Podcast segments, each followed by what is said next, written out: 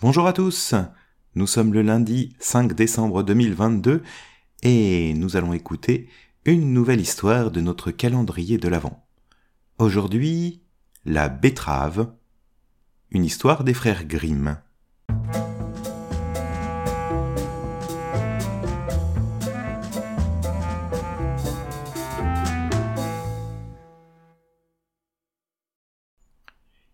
Il était une fois deux frères. Deux frères qui font tous deux le même métier de soldat. Mais l'un demeure pauvre, tandis que l'autre est riche. Alors le pauvre veut sortir de sa misère, et il quitte l'uniforme pour se faire paysan. Il défriche, il laboure son bout de terre, et il y sème des betteraves. Le grain germe, pousse, il y a une betterave qui devient forte et grande, continuant sans cesse à grossir sans vouloir jamais s'arrêter, et encore, et encore, de sorte qu'on peut bien la nommer la reine des betteraves, car jamais on n'en a vu de pareille, et jamais on n'en verra plus d'ailleurs. Elle est si grosse, à la fin, qu'elle emplit à elle seule un gros tombereau, auquel il faut atteler deux bœufs, et le paysan ne sait trop qu'en faire, se demandant si c'est un bonheur ou un malheur que ce géant d'entre les betteraves. Si je la vends, se dit-il, elle ne va guère me rapporter. Et si je la consomme moi-même, les betteraves ordinaires me feront autant d'usage. Le mieux, ce serait encore d'en faire présent d'honneur au roi. Aussitôt dit, aussitôt fait, piquant ses bœufs, il mène son tombereau jusque dans la cour royale, et il offre sa betterave en présent au roi. Quelle étrange chose s'exclame le roi. J'ai déjà vu pourtant bon nombre de merveilles, mais un tel monstre jamais. Quelle sorte de graine as-tu pour qu'elle ait donné ce géant? Ou bien est-ce à toi seul que cela est dû parce que tu as la main heureuse? Oh non, non, proteste le paysan. Ce n'est pas que j'ai la main heureuse, ni la chance avec moi. Je ne suis qu'un pauvre soldat que la misère et la faim ont forcé à accrocher l'uniforme à un clou pour se mettre à travailler la terre.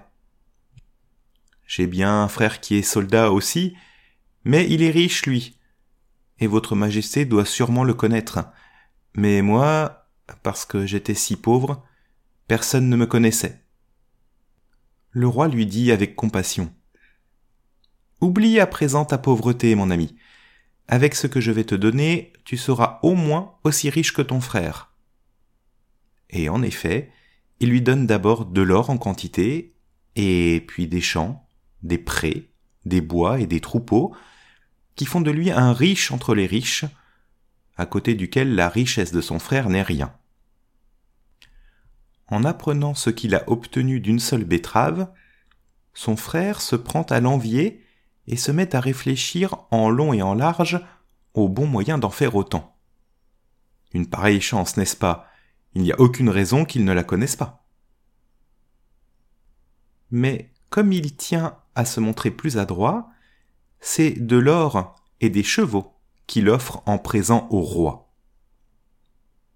Le roi, en recevant ce cadeau, lui dit qu'il ne voit rien de mieux à lui donner en échange, rien de plus rare et de plus extraordinaire qu'une betterave géante. Si bien qu'il faut que le frère riche charge sur un gros tombereau la betterave de son frère et la rapporte dans sa maison.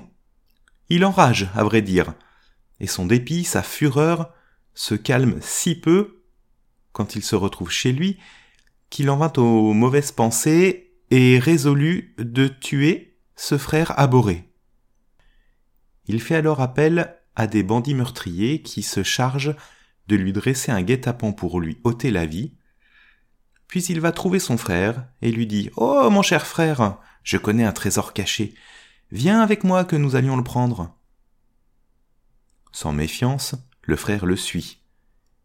Mais quand ils sont en race campagne, les bandits lui tombent dessus, le ligotent, le tirent au pied d'un arbre auquel ils veulent le pendre. Mais à cet instant, la peur saisit les brigands en entendant résonner le pas d'un cheval qui approche et le chant à tue-tête d'un cavalier. Vite, ils jettent cul par-dessus tête leur prisonnier dans un sac qu'ils nouent, le hissent jusqu'en haut des branches de l'arbre et prennent la fuite à toutes jambes. Celui qui arrive si gaiement sur la route n'est autre qu'un écolier errant, joyeux de rille qui chante en chemin pour se tenir compagnie. Là-haut dans son sac, le prisonnier s'emploie à faire un trou pour y voir, et quand il voit qui passe en dessous de lui, il lui crie son salut. À la bonne heure, et Dieu te garde. L'étudiant regarde droite et gauche, ne sachant pas d'où vient cette voix. Qui m'appelle? finit-il par demander. Et l'autre, au plus haut de l'arbre, lui répond par un vrai discours. Lève un peu tes yeux, crie-t-il. Je suis ici en haut, installé dans le sac de la sagesse. J'ai appris quantité de grandes choses en peu de temps. Les universités, avec tout ce qu'on peut y apprendre, ne sont que du vent à côté. Dans un petit moment, j'en aurai fini et je descendrai. Sage entre tous les sages, et savant plus que tous les savants du monde. Je connais les étoiles et les signes du ciel, le souffle de tous les vents, les sables dans la mer, la guérison des maladies, les vertus des plantes, le langage des oiseaux et le secret des pierres. Si tu y entrais une seule fois, tu sentirais et tu éprouverais la magnificence qui se répand hors du sac de la sagesse. Oh, béni soit l'heure qui m'a fait te rencontrer, s'exclame alors l'étudiant, tout émerveillé de ce qu'il vient d'entendre. Est-ce que je ne pourrais pas, moi aussi, tâter un peu du sac de la sagesse rien qu'un tout petit peu? Là-haut, l'homme du sac feint de ne pas y consentir bien volontiers, montre de l'hésitation, et finit par dire Bon, pour un petit moment, oui, mais contre récompense et gracieux remerciements. Et puis, il te faudra attendre encore une heure. Il me reste quelques petites choses à recevoir pour compléter mon enseignement. Impatient, l'étudiant attend sans rien dire un court moment, puis n'y tenant plus, il supplie l'autre de le laisser se mettre dans le sac. Sa soif de sagesse le torture tellement. Là-haut, l'homme du sac fait mine de se laisser toucher et convaincre. C'est entendu, dit-il. Mais pour que je puisse sortir du temple de la connaissance, il faut que tu fasses descendre le sac au bout de sa corde, et alors tu pourras y entrer à ton tour. L'étudiant le fait descendre, dénoue le lien du sac et libère le prisonnier.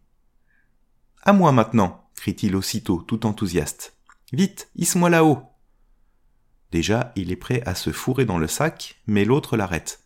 Halte, pas comme cela. Et il l'attrape par la tête et le fourre tête en bas dans le sac, noue la corde sur ses pieds et hisse, ainsi empaqueté, le digne disciple de la sagesse, jusqu'au sommet de l'arbre où il reste à se balancer la tête en bas. Comment te sens-tu, mon cher confrère? lui crie-t-il d'en bas. Commences-tu à sentir déjà l'infusion de la sagesse en toi?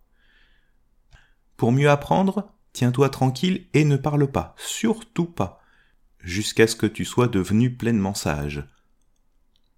Et sur ces bonnes paroles, il monte le cheval de l'étudiant et s'en va mais non sans avoir averti quelqu'un au passage pour qu'il vienne une heure plus tard le descendre de là.